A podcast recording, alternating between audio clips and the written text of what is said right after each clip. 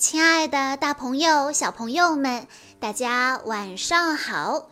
欢迎收听今天的晚安故事盒子，我是你们的好朋友小鹿姐姐。今天我要给大家讲的故事是由丛黎轩、赵慧珍两位小朋友推荐，故事的名字叫做《格列佛游记》。很久很久以前，有一个人叫做格列佛，他特别喜欢乘着船到遥远的国度去旅行。有一天，一阵暴风雨把格列佛的船打翻了，他差点儿就被淹死。幸好一道巨浪将他冲到了岸上。上岸以后，他累得马上就睡着了。格列佛醒来以后，发现自己的手和脚被很多细绳子紧紧地绑了起来，他一动也不能动。接着，格列佛听到许多尖锐而气愤的声音在四周响起。那些声音听起来好像虫子的叫声。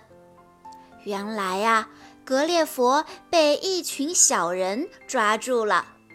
这些小人长得呀，只有他的小手指那么大。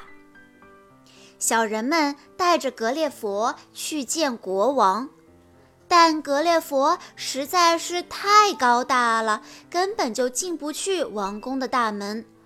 国王也不敢出来见他。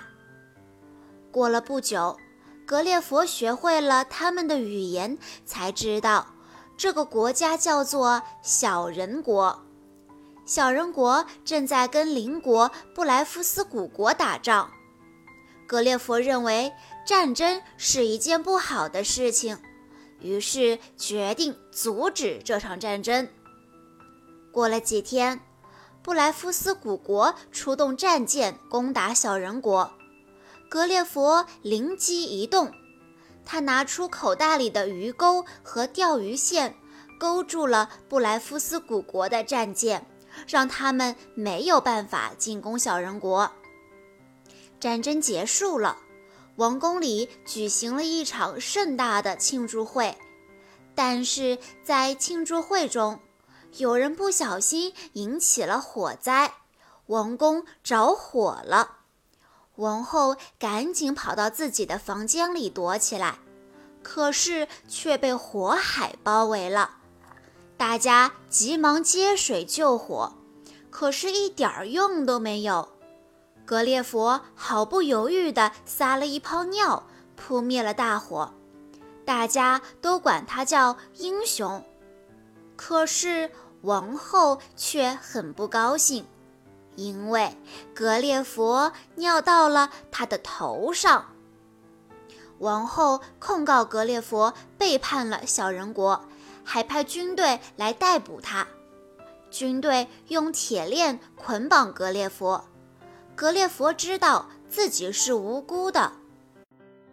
虽然他可以轻易地用手就打败小人国的军队，但是格列佛知道那些军队只是遵照王后的命令行事，便原谅了他们。格列佛决定返回自己的家乡英国，于是他走进了海里。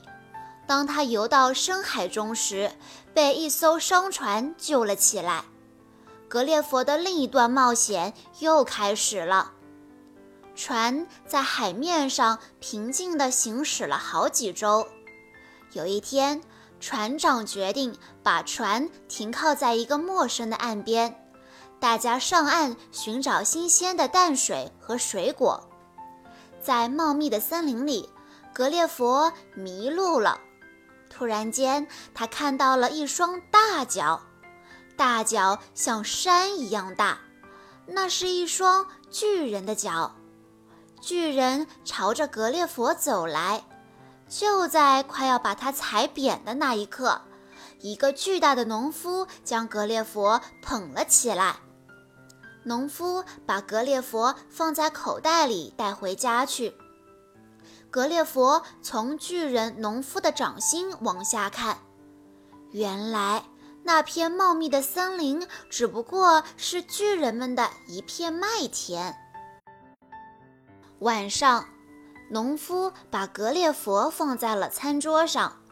对格列佛来说，这张餐桌上的食物像山一样高。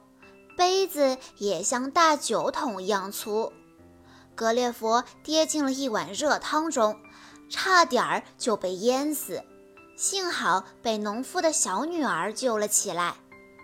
农夫的小女儿觉得格列佛像一个好玩的洋娃娃，便把格列佛带到楼上陪他一起睡觉。